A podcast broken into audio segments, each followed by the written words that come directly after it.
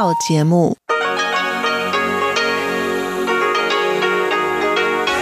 ที่นี่สถานีวิทยุเรดิโอไต้หวันอินเตอร์เนชันแนล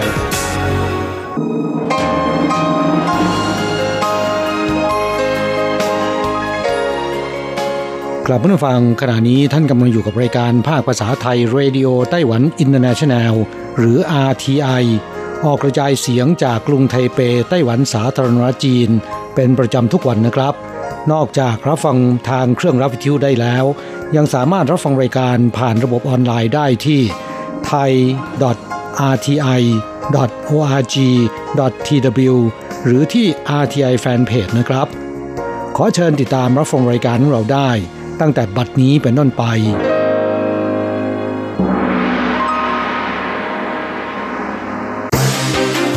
ลำดับแรก ขอเชิญติดตามรับฟัง ข่าวประจำวัน สวัสดีค่ะ คุณผู้ฟัง RTI ที่เคารพทุกท่าน ขอต้อนรับเข้าสู่ช่วงของข่าวประจำวัน จากสถานีวิทยุเรดิโอไต้หวันอินเตอร์เนชั่นแนล ในวันพฤหัสบดีที่ 1 เมษายน พุทธศักราช 2564 ข่าวไต้หวันวันนี้มีดิฉันมณพรชัยวุฒิเป็นผู้รายงานค่ะ มีรายละเอียดของข่าวที่น่าสนใจดังนี้ คณะทัวร์ Travel Bubble ไต้หวันป่าเหล่าชุดแรก 123 คนมีผลตรวจโควิด -19 เป็นลบ ทุกคนมีสีหน้ายิ้มแย้ม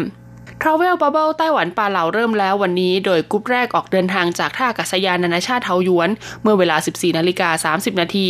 ซึ่งในกรุ๊ปแรกนี้มีนักท่องเที่ยวชาวไต้หวันจำนวน 100 คน และคณะผู้แทนจากประเทศปาเหลาอีก 23 คน ทั้งหมดเดินทางมารายงานตัวที่ท่าอากาศยานนานาชาติเทาหยวน เมื่อเวลา8นาฬิกา30 นาที และเข้ารับการตรวจโควิด -19 ในเวลา 9 นาฬิกา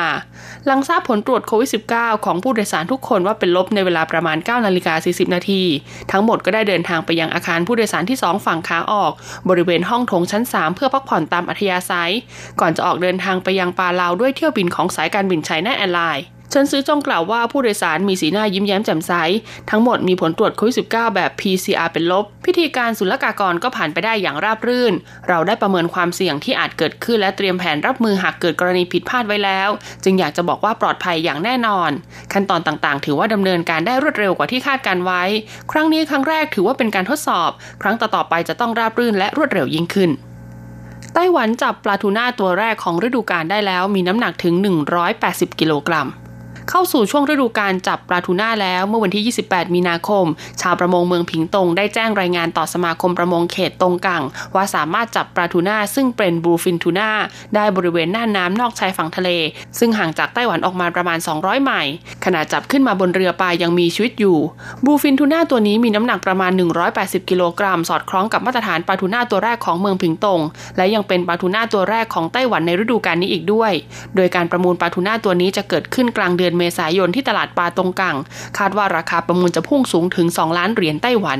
ในช่วงเทศกาลของปีที่แล้ว ชาวประมงไต้หวันสามารถจับปลา bluefin tuna ได้ถึง 3,000 ตัว ซึ่งมากที่สุดจนทำลายสถิติของปีที่ผ่านๆมา โดยมีราคาขายเฉลี่ยกิโลกรัมละ 400-500 เหรียญไต้หวัน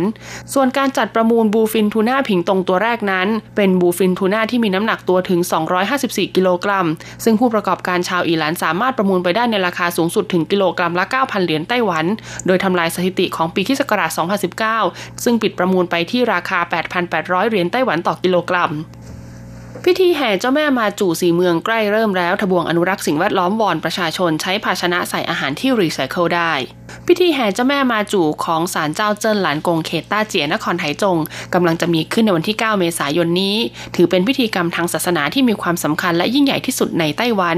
มีเส้นทางที่ขบวนแห่เจ้าแม่มาจู่จะเคลื่อนผ่านประกอบด้วยนครไถจง เมืองจังหว้าเมืองยุนหลินและเมืองเจียอี้รวมทั้งหมด 9 วัน 8 คืนระยะทางประมาณ 340 กิโลเมตร ซึ่งตามวัดต่างๆ ที่ถูกจัดไว้ให้เป็นจุดแวะพักระหว่างการเดินทาง ก็จะมีการจัดอาหารกับของว่างมาเลี้ยงผู้เข้าร่วมในพิธีขบวนแห่พร้อมแจกจ่ายให้กับประชาชนได้รับประทานฟรี ดังนั้นทบวงอนุรักษ์สิ่งแวดล้อมไต้หวันจึงขอเรียกร้องให้ประชาชน พกภาชนะที่สามารถรีไซเคิลได้มาใช้ใส่อาหารรับประทานภายในงานด้วย เพื่อช่วยลดขยะที่เกิดจากภาชนะและอุปกรณ์แบบใช้ครั้งเดียวแล้วทิ้ง นอกจากนี้ช่วงระหว่างการแห่เจ้าแม่มาจูไปตามพื้นที่ต่างๆ ยังมีการจัดกิจกรรมแลกขยะรีไซเคิลด้วย โดยประชาชนสามารถนำขยะรีไซเคิลอย่างโทรศัพท์มือถือเก่าถ่านไฟฉายแบตเตอรี่หรือแผ่นซีดี ที่ไม่ใช้แล้ว มาแลกเป็นของที่ระลึกจากพิธีกรรมนี้ โดยหวังว่าพิธีแห่เจ้าแม่มาจูจะเป็นอีกหนึ่งช่องทางในการส่งเสริมให้ประชาชนช่วยกันอนุรักษ์สิ่งแวดล้อม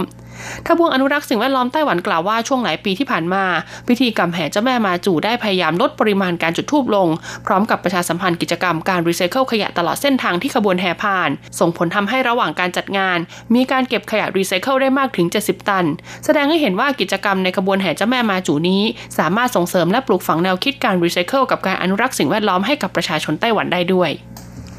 ตำรวจเถาหยวนบุกคลับเต้นรำจับแรงงานข้ามชาติเกี่ยวข้องยาเสพติด 5 ราย เมื่อไม่กี่วันก่อนหน้านี้เจ้าหน้าที่ตำรวจพร้อมอาวุธครบมือหลายนายบุกเข้าไปยังชั้นสองของคลับเต้นรำในนครเถาหยวน เพื่อจับกลุ่มกลุ่มแรงงานข้ามชาติที่มั่วสุมยาเสพติด ยึดของกลางเป็นยาเสพติดชนิดพาราเมทอกซีเมทแอมเฟตามีนหรือ PMMA กับยาเค พร้อมควบคุมผู้อยู่ในสถานที่ดังกล่าวเกือบ 100 คนมาสอบสวน ในจำนวนนี้มีแรงงานไทย 6 คน และมีแรงงานชาติอื่นอีก 5 คน ถูกจับกลุ่มเพราะต้องสงสัยว่าเกี่ยวข้องกับคดีค้ายาเสพติด กรณีนี้ตรวจพบยาเสพติด PMMA ซึ่งถือเป็นยาเสพติดประเภทที่ 2 ที่มีฤทธิ์รุนแรง และมีอัตราเสี่ยงต่อการเสียชีวิตสูง โดยปีที่ผ่านมามีผู้เสพยาดังกล่าวแล้วเสียชีวิตจำนวน 93 ราย โดยในช่วงไม่กี่ปีที่ผ่านมามียาเสพติดชนิดใหม่เกิดขึ้นอย่างต่อเนื่องสำนักงานอายการสูงสุดเผยว่า ในปีที่แล้วมีอัตราการเสียชีวิต จากการเสพยาเสพติดชนิดใหม่ๆ ถึง 143 ราย จากการชนสูตรศพพบยาเสพติด 4 ชนิดอยู่ในร่างกาย แสดงว่ายาเสพติดที่ผสมกันหลายชนิดมีฤทธิ์รุนแรง ซึ่งในทางปฏิบัติพบว่าวัยรุ่น นิยมใช้ยาเสพติดดังกล่าวผสมกับแก๊สหัวเราะ เจ้าหน้าที่ตำรวจกล่าวว่ายาเสพติดชนิดใหม่มีส่วนผสมหลักคือเมฟริโดน โครนาซิแพม และไนเมตาซิแพม ซึ่งมีคุณสมบัติกด และกระตุ้นการทำงานของระบบประสาทส่วนกลาง ดังนั้นเมื่อผสมเข้าด้วยกันจึงเป็นอันตรายร้ายแรงมาก นอกจากนี้สำนักงานอายการสูงสุดยังชี้ว่าการจับกลุ่มยาเสพติดในปีที่แล้ว พบยาเสพติดประเภท 3 ที่มีสารเมฟีโดรน กับ two bromo four methylpropiophenone เป็นส่วนประกอบ ถูกลักลอบนำเข้ามาจากจีนแผ่นดินใหญ่จำนวนมากขณะที่สารเสพติดเฟนทานิล แม้จะยังไม่พบในไต้หวัน แต่จากข่าวกรองระหว่างประเทศก็เป็นสารเสพติดที่มีอันตราย ส่วนกัญชาที่มีแหล่งเพาะปลูกและนำเข้าได้หลากหลายช่องทาง ก็ยังคงได้รับความนิยมเพิ่มขึ้นอย่างต่อเนื่อง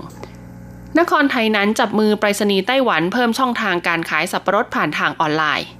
ฤดูการเก็บเกี่ยวผลผลิตสับปะรดของนครไทยนั้นใกล้เข้ามาทุกที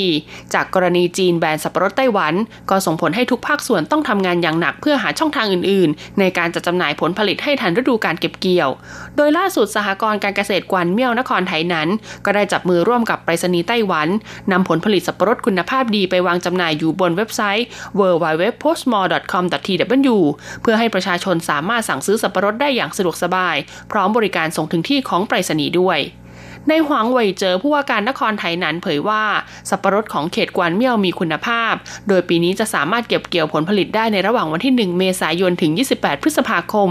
เพราะฉะนั้นเพื่อช่วยส่งเสริมการขายให้กับกลุ่มเกษตรกร จึงได้นำแพลตฟอร์มออนไลน์มาใช้สำหรับสั่งจองซื้อสับปะรด ซึ่งทุก 10 เหรียญไต้หวันจากการจำหน่ายสับปะรด 1 กล่องผ่านช่องทางนี้ จะถูกนำไปบริจาคให้กับกลุ่มผู้ด้อยโอกาส ที่อยู่ในความดูแลขององค์กร The Mustard Seed Mission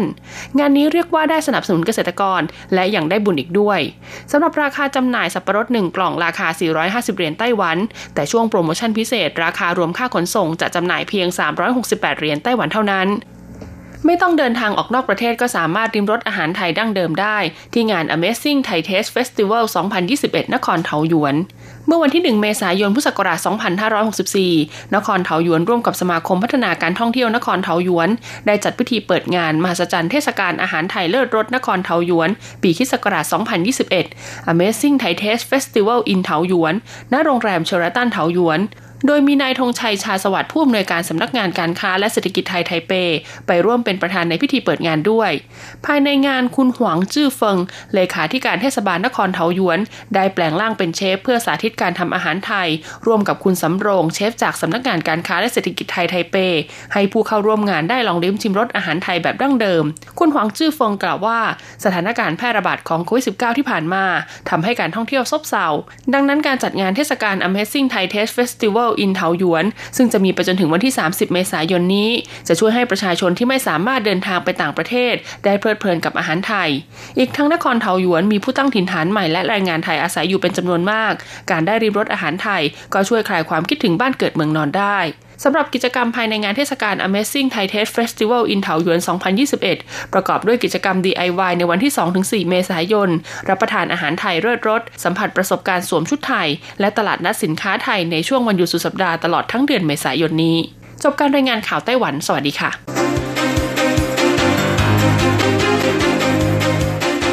ต่อไปขอเชิญฟังข่าวต่างประเทศและข่าวจากเมืองไทยค่ะ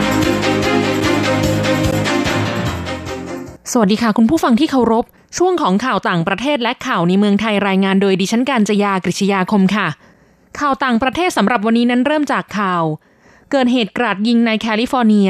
ดับ 4 ราย เกิดเหตุกราดยิงในเมืองออเรนจ์รัฐแคลิฟอร์เนียของสหรัฐอเมริกา เมื่อเวลา 17 นาฬิกา 30 นาทีวันพุธตามเวลาท้องถิ่น เบื้องต้นมีรายงานผู้เสียชีวิตรวม 4 ราย เป็นเด็ก 1 ราย และถูกยิงบาดเจ็บ 2 ราย ในจำนวนนี้รวมถึงผู้ก่อเหตุหนึ่งคน ซึ่งถูกตำรวจยิงได้รับบาดเจ็บ และสามารถควบคุมตัวเอาไว้ได้ตำรวจระบุว่ามีเจ้าหน้าที่เกี่ยวข้องกับการยิงครั้งนี้ และขณะนี้สามารถควบคุมสถานการณ์ได้แล้ว ด้านสถานีโทรทัศน์ KNBC ของสหรัฐอเมริการายงานว่า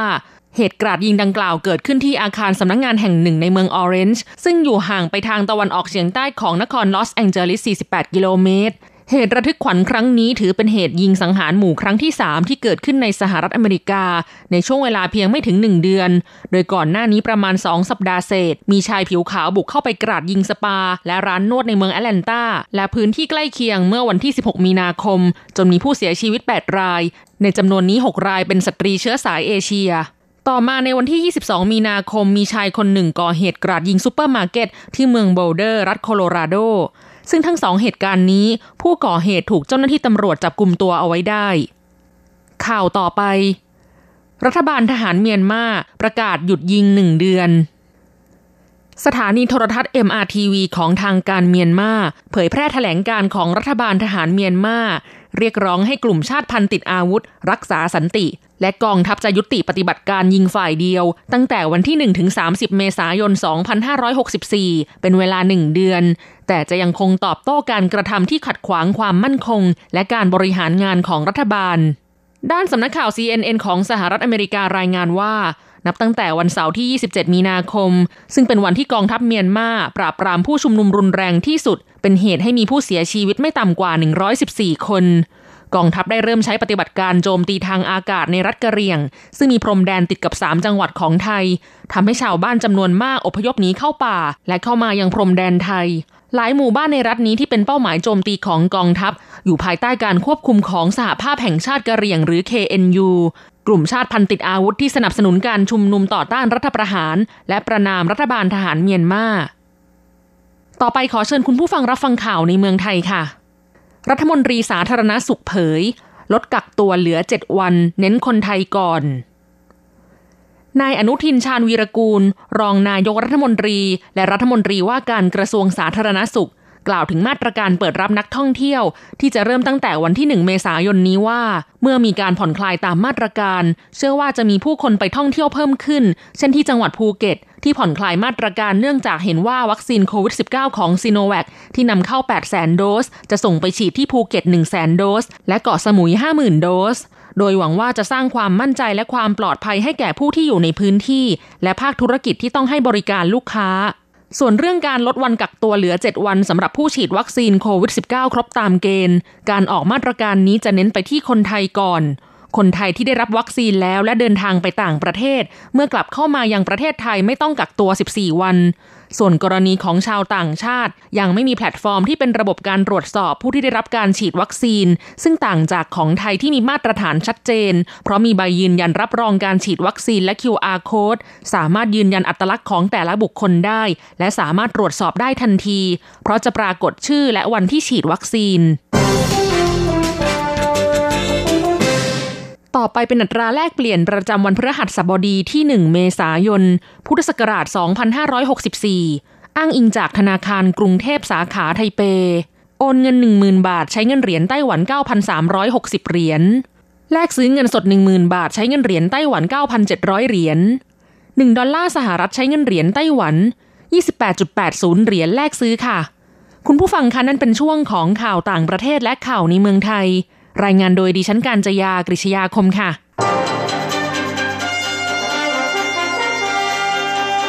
ท่านกำลังรับฟังรายการภาคภาษาไทย Radio Taiwan International หรือ RTI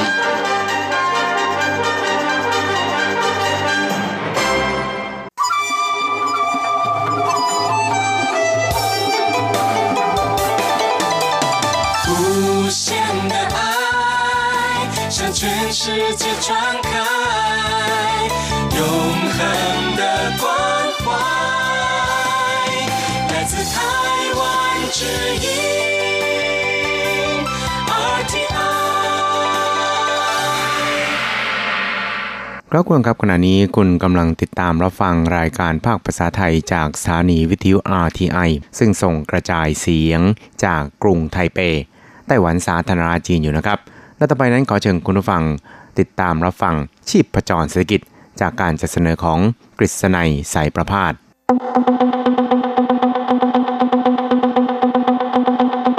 เศรษฐกิจก้าวไกลประชาสุขสันต์จับชีพประจรเศรษฐกิจสู่บันไดแห่งความผาสุก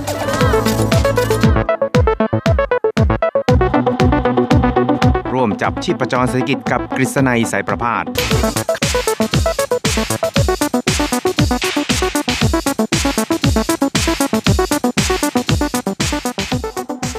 สวัสดีครับคุณผู้ฟังที่รักและเคารพทุกท่านครับ ผมกฤษณัยสารพาดก็กลับมาพบกับคุณผู้ฟังอีกครั้งหนึ่งครับ ในช่วงเวลาของชีพประจรเศรษฐกิจนะครับ ซึ่งส่งกระจายเสียงจากกรุงไทเป ไต้หวันสาธารณรัฐจีน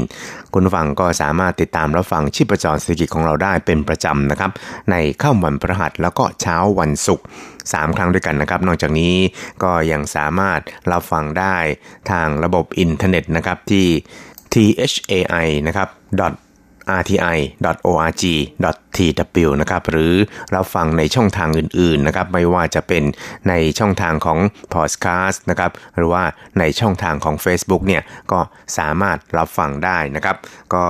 เป็นการเอ่อ รับฟังแบบชนิดที่เรียกว่าอยากฟังเมื่อไหร่ก็คลิกไปฟังได้ครับ และที่สำคัญนั้นก็คือเมื่อฟังแล้วนี่นะครับ หรือว่าดูจากเว็บไซต์แล้ว ท่านมีความเห็นอย่างไรก็ไม่ต้องเกรงใจนะครับ เขียนอีเมลเข้ามาพูดคุยกับทางรายการของเราได้ครับ เรายินดีที่จะรับฟังความเห็นจากแฟนรายการของเรานะครับ และถ้าว่ามีข้อบกพร่องอย่างไรเนี่ยนะครับ ก็ ขอให้เอ่อแสดงความคิดเห็นกันมาได้อย่างเต็มที่ครับ ครับสำหรับเรื่องแรกที่เราจะมาคุยกันนะครับ ก็อาจจะเป็นข่าวดีสำหรับบรรดาผู้ใช้แรงงานในไต้หวันนะครับ เพราะว่าในช่วงนี้เนี่ยนะครับก็มีการเรียกร้องนะครับว่าการปรับค่าแรงขั้นต่ำนั้นไม่ควรจะต้องเป็นการเจรจากันระหว่างนายจ้างกับลูกจ้างนะครับ แต่ว่าควรจะต้องมีกฎหมายรองรับนะครับ ซึ่งที่ผ่านมานี่นะครับ การปรับค่าจ้างแรงงานขั้นต่ำทุกครั้งนี่นะครับ ก็มักจะต้องผ่านการพิจารณาของคณะกรรมการพิจารณาค่าจ้างขั้นต่ำของกระทรวงแรงงานนะครับ ซึ่งก็จะมีตัวแทนจาก 3 ฝ่าย นั่นก็คือตัวแทนจากลูกจ้าง ตัวแทนจากนายจ้างนะครับ แล้วก็ตัวแทนจากรัฐบาลนะครับ นอกจากนี้ก็ยังมี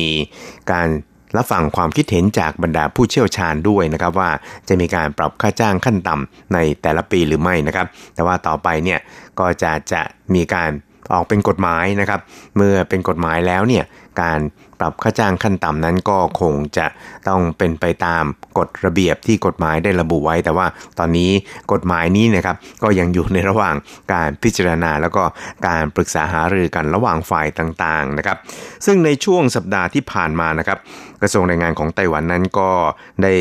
เปิดการประชุมคณะกรรมการพิจารณาค่าจ้างขั้นต่ำเป็นครั้งแรกของปีนี้นะครับ โดยในการพิจารณาดังกล่าวนั้น ตัวแทนจากทั้งฝ่ายในจ้างและลูกจ้างเนี่ยก็ยังคงหาข้อสรุปร่วมกันมิได้นะครับ ก็ ในประเด็นที่เกี่ยวข้องกับว่าการคำนวณค่าจ้างขั้นต่ำจากปัจจัยใดบ้างนะครับ โดยกระทรวงแรงงานไต้หวันบอกว่า ในการประชุมร่วมค่าจ้างขั้นต่ำครั้งแรกของปีนี้นั้น ตัวแทนจากลูกจ้างแล้วก็ตัวแทนจากนายจ้างนะครับ ต่างเห็นว่าคณะกรรมการพิจารณาค่าจ้างขั้นต่ำที่มีอยู่ ที่มีการทำงานที่เข้ารูปเข้ารอยแล้วนะครับ ทั้งสองฝ่ายก็มีการ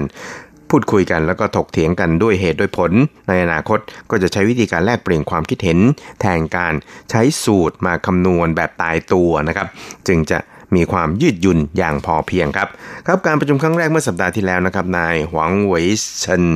อธิบดีกรมเงื่อนไข และก็ความเสมอภาคในการทำงานของกระทรวงแรงงานไต้หวัน ซึ่งก็ เข้าร่วมการประชุมด้วยนะครับ ก็บอกว่านักวิชาการที่เข้าร่วมการประชุมนั้นได้มีการแสดงความคิดเห็นว่า ตอนนี้นะครับเศรษฐกิจไต้หวันเนี่ยก็กำลังฟื้นตัวในรูปของตัวเคนะครับภาคการผลิตบางส่วนก็ดีวันดีคืน แต่บางส่วนบางประเภท ก็ยังมองไม่เห็นแสงสว่างที่ปลายอุโมงค์นะครับเมื่อพิจารณาจากตัวเลข การลดเวลาการทำงาน การให้พักโดยไม่มีค่าจ้าง ไม่ว่าจะเป็นกิจการด้านการบิน การท่องเที่ยว ขายส่งขายปลีก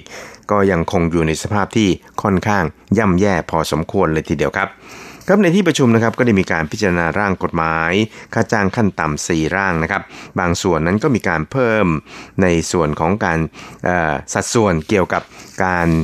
เลี้ยงดูแล้วก็การเปลี่ยนแปลงของค่าเช่านะครับ กระทั่งบางส่วนก็มีการคิดสูตรการคำนวณด้วยครับ นอกจากนี้ตัวเลขดัชนีราคาสินค้าการผลิตหรือ PPI ก็จะเป็นตัวเลขที่จะนำมาประกอบการพิจารณาในเรื่องของค่าจ้างขั้นต่ำด้วยครับแล้วก็ตามครับเสียงส่วนใหญ่ก็มีความเห็นว่า ตัวเลขดัชนีต่างๆ นั้นสามารถนำมาประกอบการพิจารณาได้ ไม่จำเป็นต้องจัดลำดับความสำคัญ แต่ที่เห็นพ้องกันมากที่สุดนะครับก็เห็นจะได้แก่ตัวเลขของดัชนีราคาสินค้าผู้บริโภคหรือ CPI นะครับก็คือว่าของเนี่ยมันขึ้นราคาไปเท่าไรอะไรทำนองนี้นะครับ คุณหวงเหวเฉินอธิบดีกรมเงื่อนไขของกระทรวงแรงงานไต้หวันนั้น ก็ได้ชี้แจงเกี่ยวกับเรื่องนี้นะครับ โดยบอกว่า如果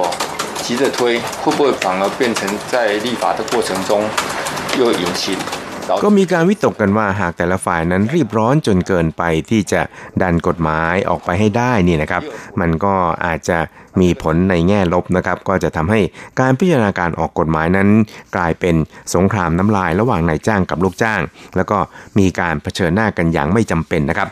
สิ่งต่างๆเหล่านี้ก็จะผุดขึ้นมาให้เห็น นอกจากตัวแทนนายจ้างจะวิตกแล้ว ตัวแทนจากลูกจ้างก็รู้สึกมีความวิตกกังวลในเรื่องนี้เหมือนกันนะครับครับเพราะฉะนั้นเนี่ยก็คิดว่าการออกกฎหมายเกี่ยวกับ การกำหนดค่าจ้างขั้นต่ำในไต้หวันนั้นก็คงจะต้องมีการพิจารณากันอย่างรอบคอบนะครับทั้งนี้ก็เพื่อผลประโยชน์ร่วมกันของอทั้งสองฝ่ายนะครับไม่ใช่เฉพาะแก้ของฝ่ายผู้ใช้แรงงานเท่านั้นเองนะครับ แต่ว่ามันก็เป็นผลประโยชน์ของนายจ้างด้วยนะครับว่าจะเห็นพ้องกับ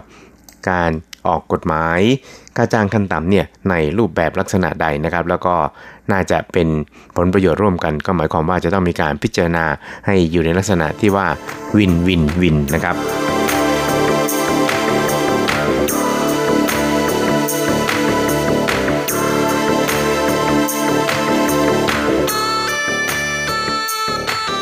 ครับคุณผู้ชมครับอีกเรื่องหนึ่งครับเราไปดูเกี่ยวกับทางด้านท่านรองประธานาธิบดี ไล่ชิงเต๋อนะครับ ซึ่งก็เป็นรองผู้นำของไต้หวันนั้นก็ได้เข้าร่วมเกี่ยวกับการประชุมใหญ่สมาคมนักธุรกิจไต้หวันโลกนะครับ ซึ่งก็ มาจากทั่วโลกนะครับ บางส่วนเนี่ยอาจจะไม่ได้บินมาตอนนี้ แต่ว่ายังคงตกค้างอยู่ในไต้หวันนะครับ ก็คิดว่าเท่าแก่เหล่านี้เนี่ยนะครับอาจจะเจอโควิดเข้าไป เพราะนั้นเนี่ยก็คงจะต้องใช้วิธีการรีโมทคอนโทรลบริหารกิจการของตัวเองที่อยู่ในต่างประเทศนะครับครับอย่างไรก็ตามเนี่ยนะครับในการประชุมคราวนี้เมื่อสัปดาห์ที่ผ่านมานะครับท่านรองประธานาธิบดีไล่ชิงเตอ๋อในฐานะรองผู้นำของไต้หวันก็บอกว่า GDP ของไต้หวันปีนี้คาดว่าจะสูงถึง 4.64%นะครับ ซึ่งก็เป็นครั้งแรกในรอบ 20-30 ปีทีเดียวครับ ที่ GDP ของไต้หวันนั้นแซงหน้าจีนไปแล้วนะครับ แล้วก็เมื่อเปรียบเทียบกับจำนวนประชากรของประเทศที่มีจำนวนประชากรเนี่ย 20 ล้านคนขึ้นไปแล้ว ไต้หวันมีการเติบโตของ GDP เนี่ยเป็นอันดับหนึ่งนะครับ แล้วก็มีนักลงทุนไต้หวันในต่างประเทศเนี่ยกลับมาลงทุนในไต้หวันแล้วถึง 1.2 ล้านล้านเหรียญไต้หวันนะครับ คาดว่า สามารถสร้างงานได้ถึงนับแสนตำแหน่งเลยทีเดียวครับครับในการประชุมใหญ่สมาคมนักธุรกิจไต้หวันโลกครั้งที่ 26 ซึ่งมีขึ้นระหว่างวันที่ 23 ถึง 24 มีนาคมที่ผ่านมา แล้วก็ ซึ่งก็ได้มีพิธีปิดการประชุมไปแล้ว ตั้งแต่เมื่อวันจันทร์ที่ผ่านมานะครับ โดยมีนักธุรกิจไต้หวันจากทั่วโลกกว่า 300 คนเข้าร่วมการประชุมนะครับ แล้วก็มีอีกถึง 440 คนจากทั่วโลกที่เข้าร่วมการประชุมแบบออนไลน์ โดยมีท่านรองผู้นำไต้หวันนะครับ แล้วก็มีนายเคอเหวินเจ๋อผู้ว่าการกรุงไทเป ในฐานะเจ้าบ้านนะครับ แล้วก็นายใช่ฉีชางรองประธานสภานิแห่งชาติไต้หวัน ในฐานะ รองประธานกลุ่มมิตรนักธุรกิจไต้หวันโลก นายถงเจินหยวน ประธานคณะกรรมการกิจการพ้นทะเล เข้าร่วมการประชุมดังกล่าวด้วยครับครับรองประธานาธิบดีไล่นั้นได้ชื่นชมผลงานของสมาคมนักธุรกิจไต้หวันโลกครับ โดยเฉพาะอย่างยิ่งนาย เหรียญหุยเถิงนะครับนายกสมาคมที่ได้นำนทัพของนักธุรกิจไต้หวันเนี่ยซื้อสับปะรดในยามที่เกษตรกรผู้ปลูกสับปะรดในไต้หวันกำลังเดือดร้อน จากการที่จีนเนี่ยสั่งห้ามนำเข้าอย่างไร้เหตุผล จนนักธุรกิจไต้หวันนั้นขานรับเป็นอย่างดีครับ แล้วก็จนถึงวันที่ 22 มีนาคมที่ผ่านมา ก็ได้ร่วมกันจัดซื้อไปแล้วถึง 560 ตันนะครับโดยประเทศที่นำเข้าสับปะรดสดไม่ได้ก็เปลี่ยนเป็นสั่งซื้อสับปะรด แปรรูปแทน นอกจากจะเห็นถึงบทบาทการเป็นผู้นำของนายเหลียงแล้วนี่นะครับ ยังแสดงให้เห็นว่าสมาชิกของสมาคมนั้น มีความสามัคคีกลมเกลียวเป็นอย่างมากทีเดียว ทางด้านการพัฒนาเศรษฐกิจนะครับ รองผู้นำไต้หวันก็บอกว่า ด้วยความพยายามร่วมกันของประชาชนและทุกฝ่ายทำให้ปีที่ผ่านมานี่นะครับเศรษฐกิจไต้หวันโตถึง 3.11%ครับส่วนปีนี้ก็คาดว่าจะโตขึ้นที่ประมาณ 4.64%แล้วก็เป็นครั้งแรกในรอบ 20-30 ปีครับที่ไต้หวัน มีการเติบโตทางเศรษฐกิจสูงกว่าของจีน รวมทั้งไต้หวันนั้นก็เป็นอันดับหนึ่งในบรรดาประเทศที่มีประชากรจำนวน 20 ล้านคนขึ้นไป และคาดว่าสามารถสร้างโอกาสงานได้ถึงนับแสนตำแหน่งงานทีเดียวครับ ครับนอกจากนี้นะครับรัฐบาลยังให้ความสำคัญกับการสร้างงาน ให้แก่คนรุ่นใหม่ โดยจะตั้งกองทุนส่งเสริม การประกอบธุรกิจเป็นของตนเองจำนวน 10,000 ล้านครับนอกจากนั้นท่านนายกเนี่ยนะครับก็ยังได้อัดเม็ดเงินเพิ่มขึ้นไปอีก 60,000 ล้าน เพื่อใช้เป็นเงินกู้ช่วยเหลือ ส่วนปลายปีนี้ก็จะยังมีโครงการใหม่ๆสำหรับให้คนรุ่นใหม่เนี่ยประกอบธุรกิจเป็นของตนเอง แล้วก็ยังมีอุตสาหกรรมยุทธศาสตร์อีกถึง 6 ประเภท ที่จะเข้าสู่ตลาดหลักทรัพย์ ส่งเสริมให้เยาวชนในต่างประเทศนั้น กลับเข้ามาร่วมขบวนการพัฒนาเศรษฐกิจไต้หวันให้มากยิ่งขึ้นเลยทีเดียวนะครับ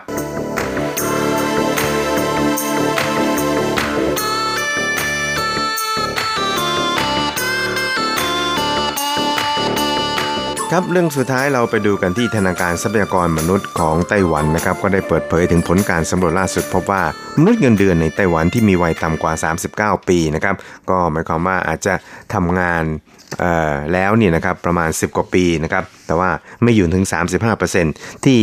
อยู่ในสภาพ เป็นหนี้เป็นสินนะครับแล้วก็มีตัวเลขที่เลวร้ายลงอย่างต่อเนื่องในช่วง 3 ปีที่ผ่านมานะครับเงินออมเฉลี่ยนั้นมีเพียง 133,000 เหรียญไต้หวัน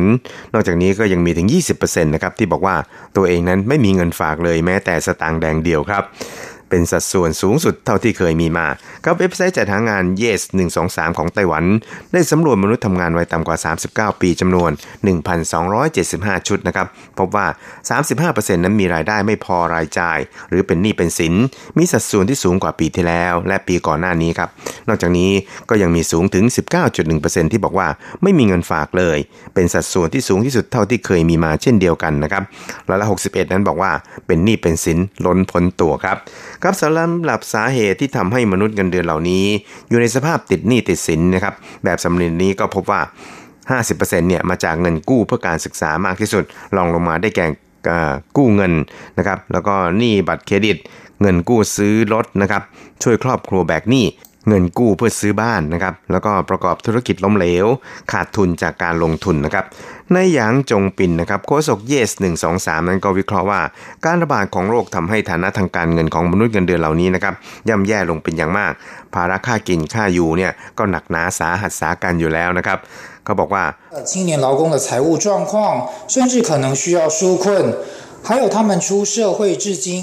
ปัจจัยจากการระบาดของโควิด -19 ที่เกิดขึ้นอย่างกระทันหันเมื่อปีที่แล้วทำให้สถานการณ์เงินของมนุษย์เงินเดือนวัยหนุ่มสาวเหล่านี้แย่ลงครับ จนอาจจะต้องการเยียวยาด้วย และตั้งแต่ที่พวกเขาเข้าสู่ตลาดแรงงานเป็นต้นมา เฉพาะค่ากินค่า อาหารนอกบ้านแล้วก็ค่าเช่าบ้านเนี่ยก็หมดเงินเดือนไปไม่รู้เท่าไหร่แล้ว จะสลัดพ้นจากภาวะคนจนรุ่นใหม่ไม่ใช่เรื่องง่าย หากยังเก็บเงินเพื่อใช้ในวัยเกษียณไม่พอ ก็จะกลายเป็นคนจนรุ่นเก๋าในอนาคตครับ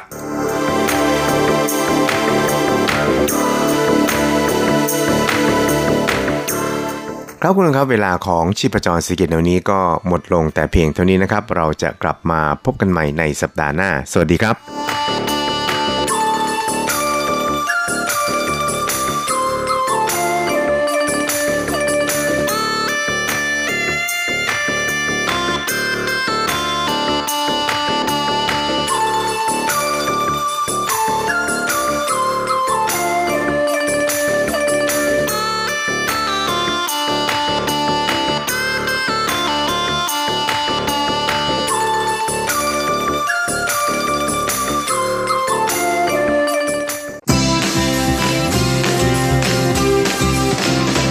เด็ดกีฬามัน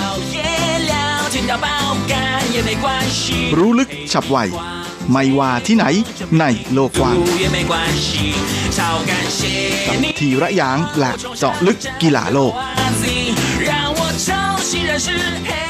สวัสดีครับคุณฟังทุกท่านผมธีระยาง พร้อมด้วยเจาะลึกกีฬาโลกประจำสัปดาห์นี้ก็กลับมาพบกับคุณฟังอีกแล้ว เช่นเคยเป็นประจพร้อมข่าวกีฬาเด็ดๆมันๆจากทั่วโลก และสำหรับช่วงแรกของรายการวันนี้เราก็มาติดตามข่าวคราวในแวดวงกีฬาเทนนิสกัน ซึ่งก็คงจะต้องถือเป็นข่าวดีสุดๆ ของเซี่ยสูเหวยซึ่งเพิ่งจะเสียตำแหน่งอันดับหนึ่งของโลกนะฮะให้กับอารีนาซาบาเลนกาสาวเบลารุส หลังจบทัวร์นาเมนต์ที่ออสเตรเลียนโอเพนไป ส่วนที่บอกว่าเป็นข่าวดีของเซี่ยสูเหวยนั้นก็เป็นเพราะว่าในทัวร์นาเมนต์ใหญ่ของการแข่งขันเทนนิสอาชีพนะฮะในช่วงสัปดาห์ที่ผ่านมาก็คือ Miami Open 2021 ซึ่งเป็นทัวร์นาเมนต์ในระดับ WTA 1000 นะฮะ ซึ่งเซี่ยซูเวยไม่ได้ไปร่วมลงแข่ง แต่ว่าปรากฏว่าอารีนาซาบาเลนกาที่ไปร่วมลงแข่งด้วยนั้น ดันตกรอบแรกในประเภทหญิงคู่ ก็เลยทำให้ทาง WTA ได้ประกาศออกมาแล้วนะว่าหลังวันที่ 5 เมษายนที่จะถึงนี้ที่จะเป็นการประกาศผลการจัดอันดับนักกีฬานะฮะอันดับโลกรอบใหม่นั้นเซสวยจะกลับมายืนอยู่บนอันดับหนึ่งของโลกใหม่อีกครั้งในประเภทหญิงคู่ เพราะว่าซาบาเรนกานั้นโดนตัดคะแนนไปค่อนข้างจะเยอะทีเดียว และทันทีที่ทราบข่าวนี้นะเซสวยก็ขึ้นไปโพสต์บน Facebook ของตัวเองเลยนะว่าแม้อะไรจะขนาดนั้น นอนดูแข่งรถอยู่ที่บ้านอยู่ดีๆ ก็ได้กลับมาเป็นอันดับหนึ่งของโลกซะอย่างนั้น โดยเซสวยเคยขึ้นถึงอันดับหนึ่งของโลกในประเภทหญิงคู่ตั้งแต่วันที่ 12 พฤษภาคมปี 2014ฮะโดยครั้งล่าสุด ที่เธอได้ขึ้นมายืนอยู่บน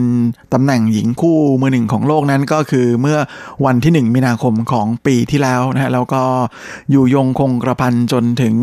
วันที่ 21 กุมภาพันธ์ที่เพิ่งจะผ่านมานะฮะเรียกได้ว่าครองอันดับหนึ่งนานถึง 31 สัปดาห์ติดต่อกันนะและหากรวมถึงช่วงแรกที่เธอเคยขึ้นอันดับหนึ่งของโลกเมื่อปี 2004 นั้นก็ทำให้เธอ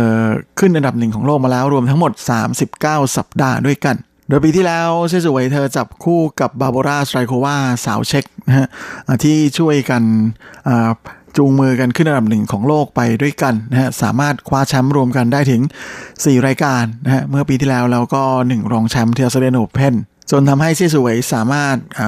ยืนอยู่บนอันดับหนึ่งของโลกนะแบบข้ามปีได้สำเร็จเป็นครั้งแรก แต่ในการแข่งขันที่ออสเตรเลียนโอเพนปีนี้นะฮะในช่วงต้นปีที่ผ่านมานั้น ทั้งสองสาวฟอร์มไม่ค่อยดีนะครับตกรอบ 32 คู่สุดท้าย ก็เลยทำให้เชสวยหล่นลงมาจากอันดับหนึ่งของโลกในที่สุด และการกลับสู่อันดับหนึ่งของโลกของเชสวยในสัปดาห์หน้านั้นก็จะเป็นรอบที่3นะที่เธอกลับขึ้นมายืนอยู่ในตำแหน่งนี้อีกครั้ง ซึ่งก็ไม่รู้เหมือนกันว่าจะครองตำแหน่งนี้ได้นานแค่ไหนนะเพราะว่าคู่หูในการเล่นของเธอก็คือบาราสไตรโควานั้นก็เพิ่งประกาศข่าวดีส่วนตัวนะฮะว่าตั้งท้องแล้วนะฮะก็เชื่อว่าช่วงระยะนี้ก็คงจะไม่ได้มาร่วมลงแข่ง โดยไตรโควานั้นปีนี้ก็อายุ 34 ปีเข้าไปแล้วนะฮะอันดับในประเภทเดี่ยวสูงที่สุดเคยถึงอันดับ 16 งานนี้ก็ไม่รู้เหมือนกันนะฮะว่า เซสวยเธอจะหันมาจับคู่เล่นกับใครดีนะฮะหรืออดีไม่ดีเธอจะหันมาโฟกัส ในการเล่นประเภทเดี่ยวแทนก็ได้ เพราะว่าระยะหลังมานี้ ฟอร์มของเธอในการเล่นประเภทเดี่ยวนั้นก็ถือว่าค่อนข้างจะดีทีเดียว แถมเงินรางวัลของประเภทเดี่ยวก็เยอะกว่าด้วย แต่ไม่ว่าจะอย่างไรนะก็คงจะต้องมยกนิ้วให้กับความเฮงของเซียสูเวยนะฮะว่านอนดูแข่งรถอยู่ที่บ้านอยู่ดีๆ จู่ๆก็ได้กลับมาเป็นมือหนึ่งของโลกซะอย่างนั้น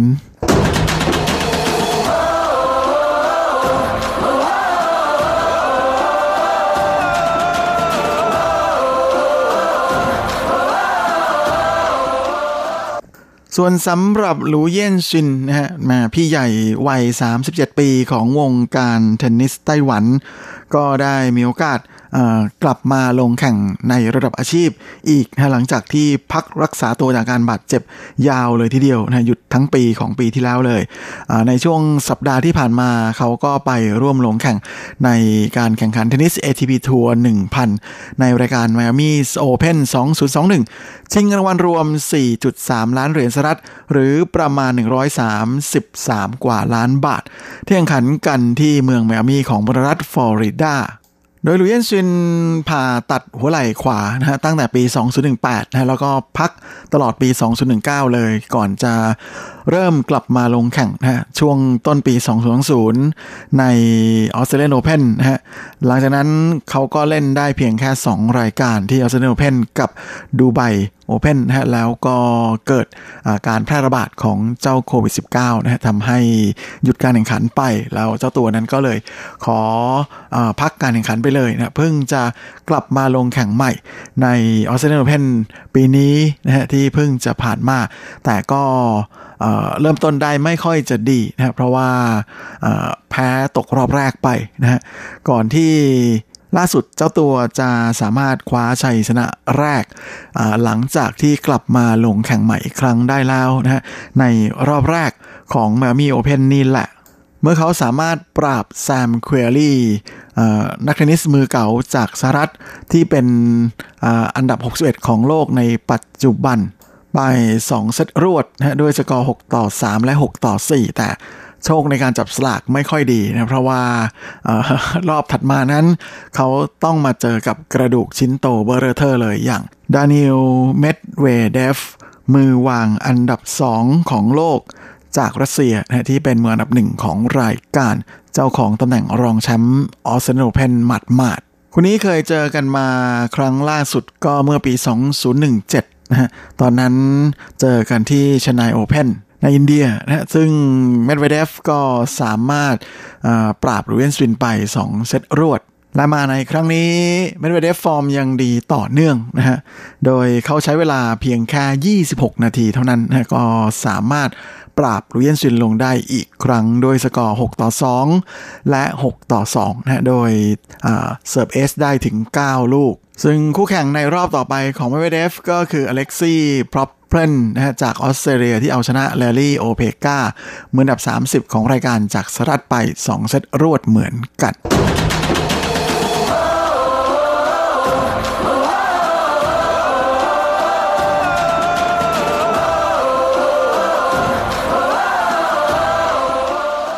อีกข่าวหนึ่งวันนี้ก็มากันที่ข่าวคราวในแวดวงกีฬากอล์ฟกันบ้างนะครับ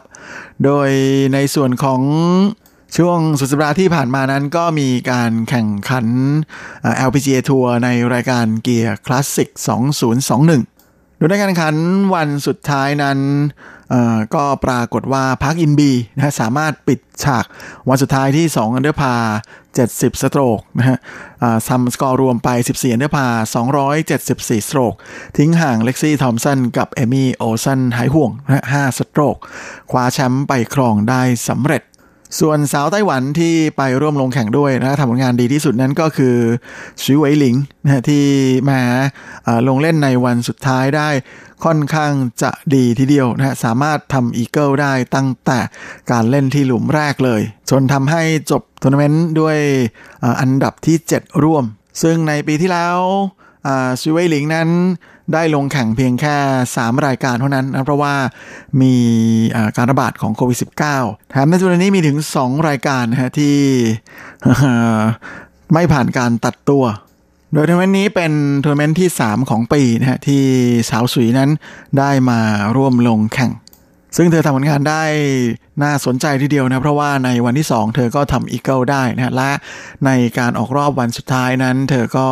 ทำอีเกิลได้เหมือนกันนะที่หลุมแรก จบวันผลงานของเธอดูดีมากเลยนะได้มา1อีเกิล4เบอร์ดี้แต่ก็มีส่วนไม่ดี เพราะว่าทำไป 4 โบกี้สกอร์รวม ก็เลยมาอยู่ที่ 6 อันเดอร์พาร์ 282 สโตรกนะจบการแข่งขันในอันดับที่ 7 ร่วม และถือเป็นการจบ 10 อันดับแรกครั้งแรกของเธอนะในการแข่งขันปีนี้ พร้อมกับคว้ารางวัลไป 45,000 กว่าเหรียญสหรัฐ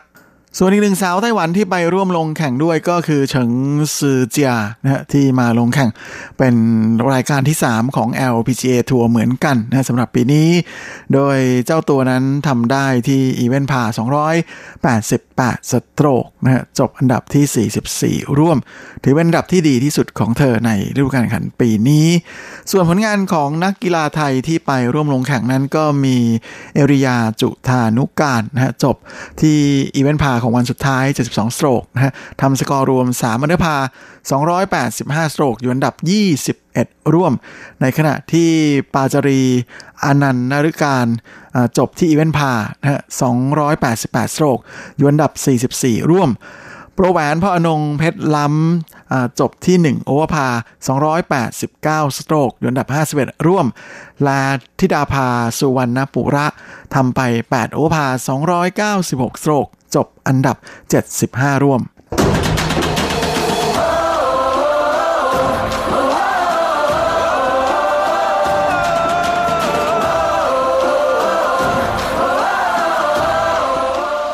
และสำหรับช่วงท้ายรายการวันนี้ก็คงจะต้องขอแสดงความยินดีกับสาวไทยนะฮะนักแบดไทยที่ไปคว้าแชมป์มาครองได้เสียที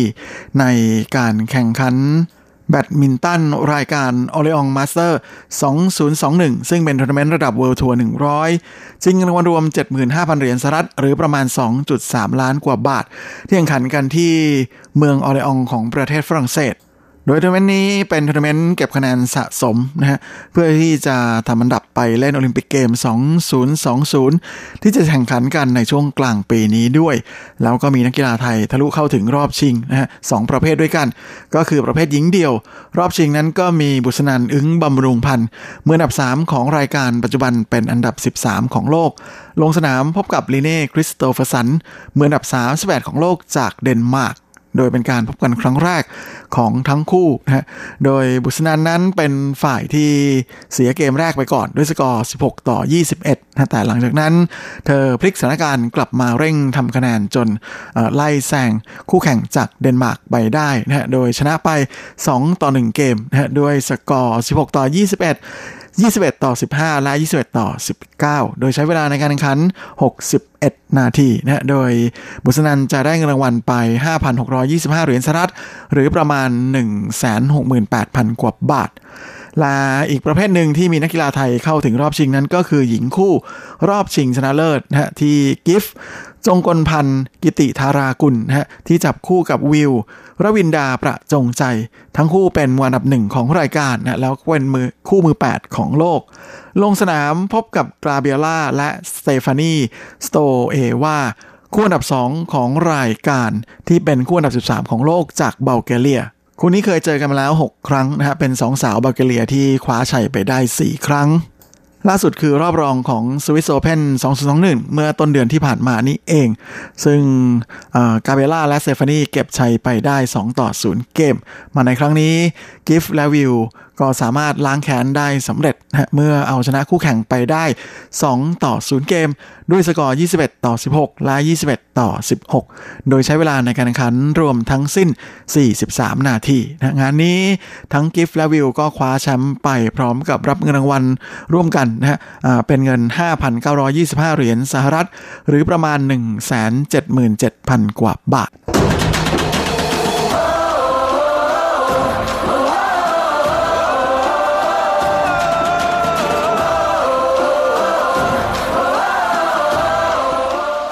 รับเวลาของรายการสัปดาห์นี้ก็หมดลงอีกแล้ว ผมก็คงจะต้องขอตัว ขอลาไปก่อนด้วยเวลาเพียงเท่านี้เอาไว้เราค่อยกลับมาพบกันใหม่อีกครั้งอาทิตย์หน้าเช่นเคย ในวันและเวลาเดียวกันนี้ ส่วนสำหรับวันนี้ก็ขอให้พรให้คุณฟังทุกท่านโชคดี มีความสุขสุขภาพแข็งแรงกันทุกนาทุกคนเฮ้งๆและสวัสดีครับ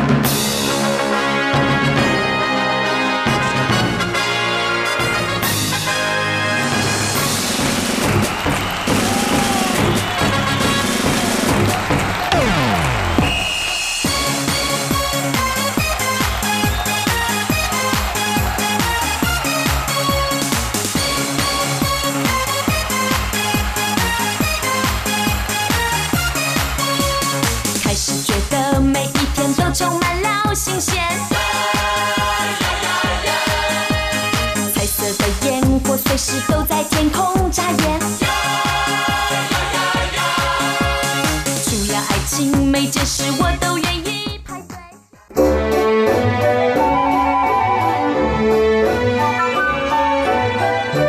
ไม่ว่าคุณจะชอบทาน คุณจะชอบทำหรือคุณจะชอบชิม หมุนมาฟังที่นี่ เรามีความอร่อย พร้อมเสิร์ฟให้คุณทุกสัปดาห์กับรายการเลาะรั้วครัวไต้หวัน ดำเนินรายการโดยดีเจยุ้ยมณพร ชัยวุฒิ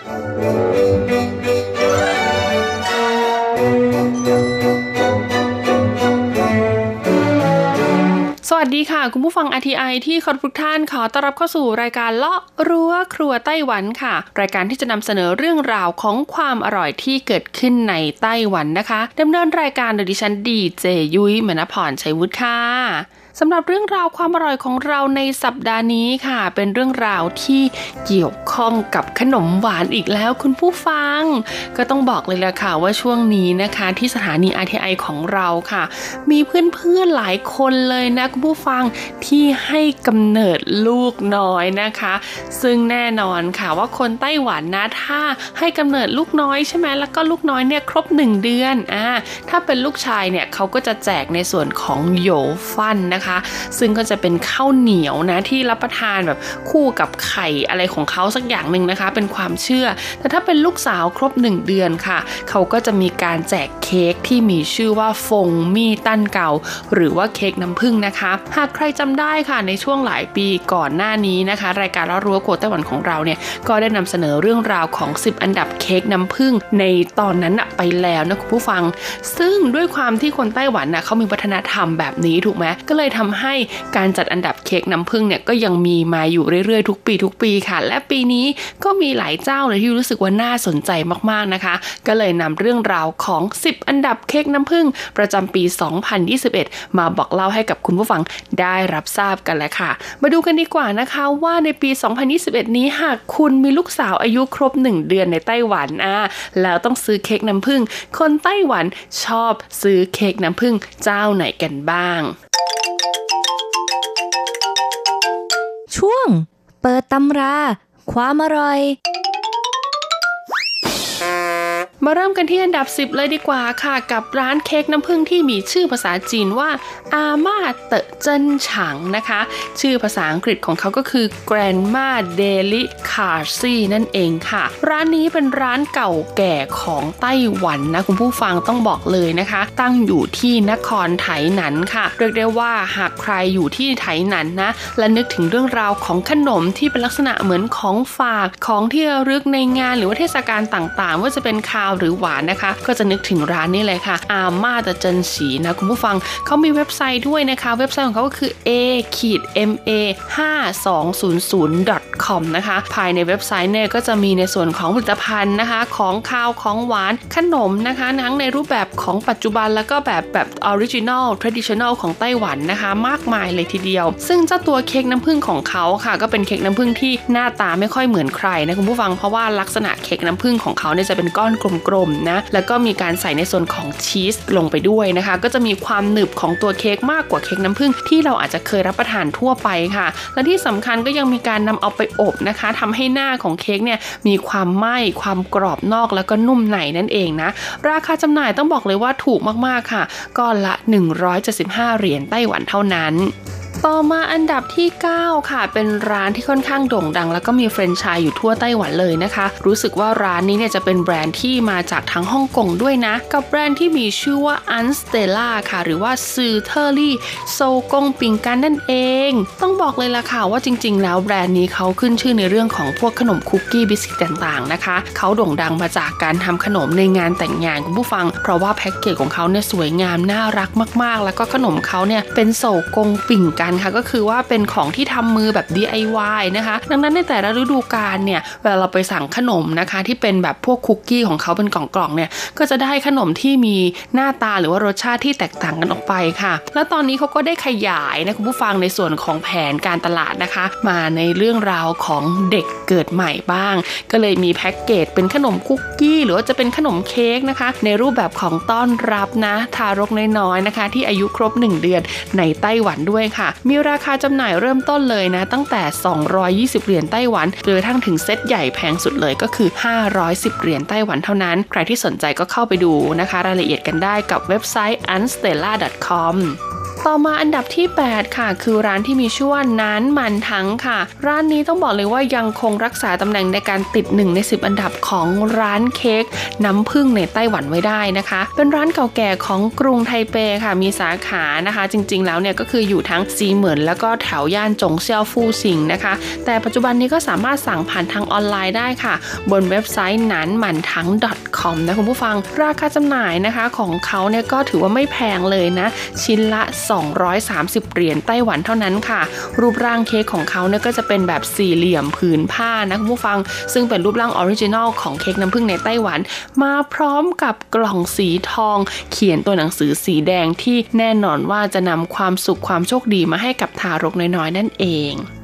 ต่อมาอันดับที่ 8 ค่ะก็คือร้านที่มีชื่อว่าเลฟลอนนะคะ หรือว่าหลี่ฟังค่ะ ต้องบอกเลยว่าร้านนี้นะคะ ก็เป็นอีกหนึ่งร้านค่ะที่ขึ้นชื่อในเรื่องราวของขนมหวานสำหรับที่ใช้ในงานแต่งงานนะคะ คือคนไต้หวันเนี่ยเขามีธรรมเนียมนะว่าหากใครที่เป็นญาติฝั่งเจ้าสาวถูกไหมจะได้รับนะคะขนมหวานนะคะ จากบ้านฝั่งเจ้าบ่าวเนี่ยกลับไปเวลาไปร่วมงานแต่งค่ะ ดังนั้นเนี่ยด้วยความที่เขาขึ้นชื่อในเรื่องของการทำขนมหวานอยู่แล้วนะคะ เขาก็เลยมาขยายในส่วนของการตลาดด้านเค้กของทารกบ้างอ่าเพราะว่าขนมของทารกเนี่ยก็ต้องเป็นขนมหวานเช่นเดียวกันถูกไหมแล้วเขาก็มีการนะคะทำเค้กที่เป็นในลักษณะของเค้กน้ำผึ้งแต่สูตรที่เขานำมาใช้ทำเค้กน้ำผึ้งนะคะ เป็นในสไตล์ของญี่ปุ่นค่ะคุณผู้ฟัง ก็เลยทำให้เค้กของเขาเนี่ยจะมีเนื้อสัมผัสที่แตกต่างออกไป จากเค้กน้ำผึ้งของไต้หวันนะคะเขามี 2 รสชาติด้วยกันค่ะ เป็นเค้กน้ำผึ้งล้วนกับเค้กน้ำผึ้งผสมมะนาวค่ะ ราคาจำหน่ายนะคะก้อนละ 199 เหรียญไต้หวันเท่านั้นค่ะ สามารถหาซื้อผ่านทางออนไลน์ได้บน www.leflon.com.tw ต่อมาอันดับที่ 6 ค่ะ คือร้านที่มีชื่อว่า Baby Face โซกงฮงเผยค่ะคุณผู้ฟัง ชื่อภาษาอังกฤษของเขาก็คือ babyfacebakery.com.tw นะคะอำบอกชื่อเว็บไซต์ไว้เลยละกันเผื่อใครอยากจะไปซื้อนะ ต้องบอกเลยละค่ะ แค่ชื่อร้านนะคะ ก็บ่งบอกแล้วว่าเขาเปิดร้านนี้ขึ้นมา เพื่อทำขนมสำหรับเรื่องราวของงานมงคล ไม่ว่าจะเป็นงานแต่งงานเด็กแรกเกิดนะคะ ขึ้นบ้านใหม่หรือว่าเทศกาลมงคลต่างๆเนี่ยก็สามารถสั่งขนมจากร้านเขาได้เลยนะคุณผู้ฟังนะ ซึ่งแบรนด์นี้ก็ถือว่าเป็นแบรนด์ใหม่ค่ะ เพราะว่าในเมื่อ 2 ปีที่แล้วที่ยูได้พูดถึงเรื่องราวของเค้กน้ำผึ้งเนี่ยเราไม่ได้ยินชื่อแบรนด์นี้เลยนะคะ แต่ปีนี้เขามาแล้วค่ะ แล้วก็มาพร้อมกับ product เค้กน้ำผึ้งที่หลากหลายรสชาติมากๆ แล้วก็หน้าตาเนี่ยก็แตกต่างจากเค้กน้ำผึ้งในไต้หวันด้วยนะคะ ราคาจำหน่ายเนี่ยจะอยู่ที่ประมาณกล่องละ 300 เหรียญไต้หวันนะคุณผู้ฟังมีรูปร่างเป็นเค้กยาวๆนะคะ ทรงสี่เหลี่ยมผืนผ้า แต่ว่าเขามีหลายรสชาติค่ะมีรสชาติที่มีการผสมผลไม้ ตามฤดูกาลต่างๆ ลงไปด้วยนะ ดังนั้นก็เป็นเหมือนตัวเลือกใหม่ๆ ให้กับผู้บริโภคนะคะ แล้วก็ทำให้แบรนด์ Babyface เนี่ยขยับขึ้นมาคว้าอันดับ 6 ในปี 2021 ได้ ต่อมาอันดับที่ 5 ค่ะก็คือบริษัทอี้เหมยซื้อผินนั่นเอง บริษัทนี้ขึ้นชื่ออยู่แล้วล่ะค่ะในเรื่องราวของอาหารดีๆ เพื่อสุขภาพนะคะ ซึ่งต้องบอกเลยว่าขนมของอี้เหมยนะนอกจากจะมีวางจำหน่ายในซุปเปอร์มาร์เก็ตร้านสะดวกซื้อหรือว่าช็อปของอี้เหมยนะคะ ซึ่งเป็นป้ายสีชมพูขาวแล้วเขาก็ยังมีในส่วนของเว็บไซต์ด้วยนะ เว็บไซต์เขาก็คือ w w w i m e i e m e i c o m t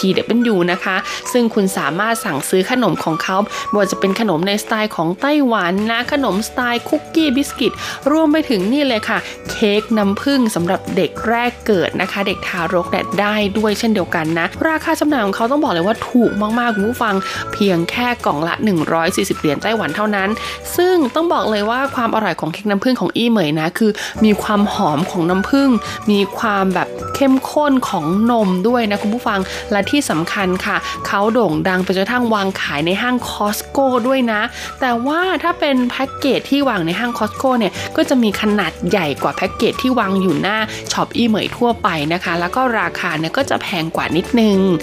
มาต่อกันที่อันดับ4เลยดีกว่าค่ะ กับเค้กน้ำผึ้งจากร้านหยวนเลอร์คุณผู้ฟัง ต้องบอกเลยว่าจริง ๆ แล้วหยวนเลอร์เนี่ยก็เป็นแบรนด์อาหารนะคะ ที่ค่อนข้างเก่าแก่ของไต้หวันอีกหนึ่งแบรนด์เลยทีเดียวค่ะ แต่ในช่วง 2 ปีก่อนหน้านี้ที่วิทย์เคยทำเรื่องสถิติเกี่ยวกับเค้กน้ำผึ้งในการต้อนรับเด็กทารกแรกเกิดนะคะ ร้านนี้ยังไม่ติดค่ะคุณผู้ฟังอาจจะเป็นเพราะด้วยความที่รสชาติหรือว่าอะไรก็ตาม อาจจะยังไม่โดนใจคนไต้หวันสักเท่าไหร่อ่าแต่ปีนี้เขามาแล้วค่ะเขามาติดถึงอันดับ4เลยทีเดียวนะคะ แล้วก็มาพร้อมกับแพ็กเกจสุดแสนน่ารัก ด้วยความที่เป็นเค้กน้ำผึ้งใช่ไหมเขาไม่ได้ทำเป็นลักษณะรูปแบบของสี่เหลี่ยมผืนผ้าแล้วนะ เขาทำเป็นรูปของถังใส่น้ำผึ้ง หากใครนึกไม่ออกค่ะ ให้นึกถึงการ์ตูนเรื่องวินนี่เดอะพูอ่าหมีพูเนี่ยเขาจะชอบถือถังน้ำผึ้งเพราะว่าหมีเขาชอบกินน้ำผึ้ง ซึ่งนั่นแหละนะเขาทำเป็นรูปกระปุกน้ำผึ้งค่ะ แล้วก็มีการประทับรอยเท้าเด็ก แล้วก็เขียนชื่อเด็กไว้ด้านบนของฝาปิดถังน้ำผึ้งด้วยนะคุณผู้ฟัง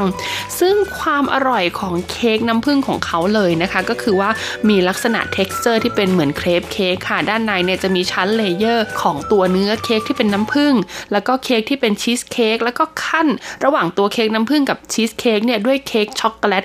70%เลยทีเดียวนะ เรียกได้ว่าเป็นหวาน แล้วก็มีความขมนิดหน่อย แล้วก็ตัดความมันของชีสด้วยนะคะก็เลยทำให้เค้กของร้านหยวนเลอร์เนี่ยได้รับความนิยมแล้วก็ก้าวขึ้นมาในอันดับทีสี่4 ค่ะ ราคาจำหน่ายนะคะก็คือก้อนละ239 เหรียญไต้หวันนะคุณผู้ฟังสามารถสั่งซื้อผ่านทางออนไลน์ก็ได้นะคะ ที่ www.ipi2.com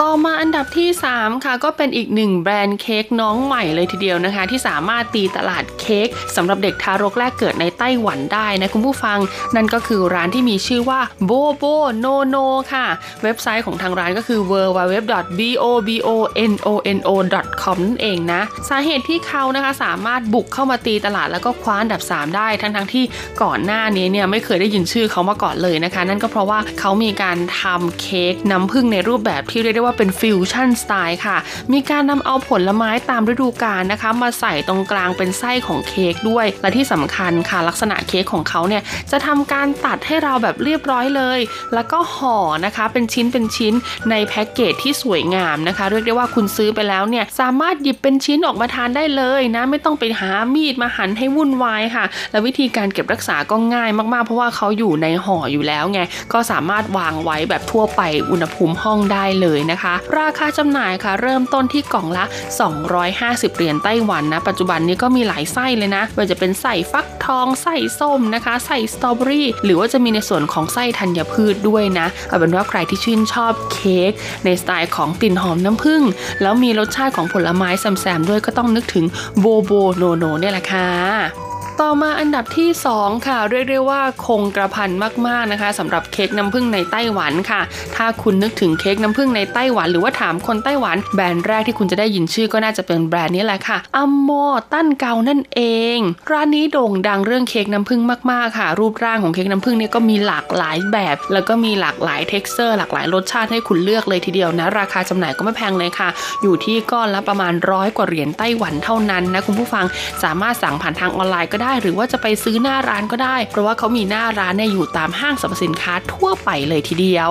และสุดท้ายอันดับหนึ่งค่ะ คุณผู้ฟังก็คือร้านเค้กน้ำผึ้งจากร้านจินเก๋อซื้อผินหรือว่า King Food นั่นเอง ต้องบอกเลยว่าร้านนี้ก็เป็นอีกหนึ่งแบรนด์ขนมชื่อดังของไต้หวันนะคะ แล้วก็มีการทำขนมสำหรับงานต่างๆ แล้วก็ยังมีส่วนของเค้กน้ำผึ้งด้วยค่ะ รู้สึกว่าในปีก่อนหน้านี้เขาไม่น่าจะได้อันดับหนึ่งนะ อาจจะประมาณอันดับ 2 อันดับ 3 แล้วก็อมอเนี่ยเป็นอันดับหนึ่งแต่ว่าปีนี้ค่ะด้วยความที่เขาก็มีการพัฒนาในส่วนของสูตรแล้วก็รสชาติที่ดีขึ้น แล้วก็ที่สำคัญราราคาจำหน่ายเนี่ยก็ถูกกว่าอมอนิดหน่อยด้วยนะคะ ก็เลยทำให้เขาเนี่ยสามารถถีบขึ้นมากลายเป็นเค้กน้ำผึ้งอันดับหนึ่งค่ะที่คนไต้หวันเนี่ยนิยมสั่งซื้อเพื่อเฉลิมฉลองการที่มีทารกแรกเกิดครบ 1 เดือนนั่นเองแหละค่ะราคาจำหน่ายนะคะเค้กของร้านจินเก๋อซื้อผินเนี่ยก็อยู่ที่ก้อนละประมาณ 200 เหรียญไต้หวันนะคะ ใครที่สนใจก็คลิกเข้าไปดูรูปร่างหน้าตาของเค้กแล้วก็ราคาได้ที่ www.king.com.tw ค่ะ Música เป็นไงกันบ้างคะคุณผู้ฟังกับเรื่องราวของ 10 แบรนด์นะคะ ประจำปี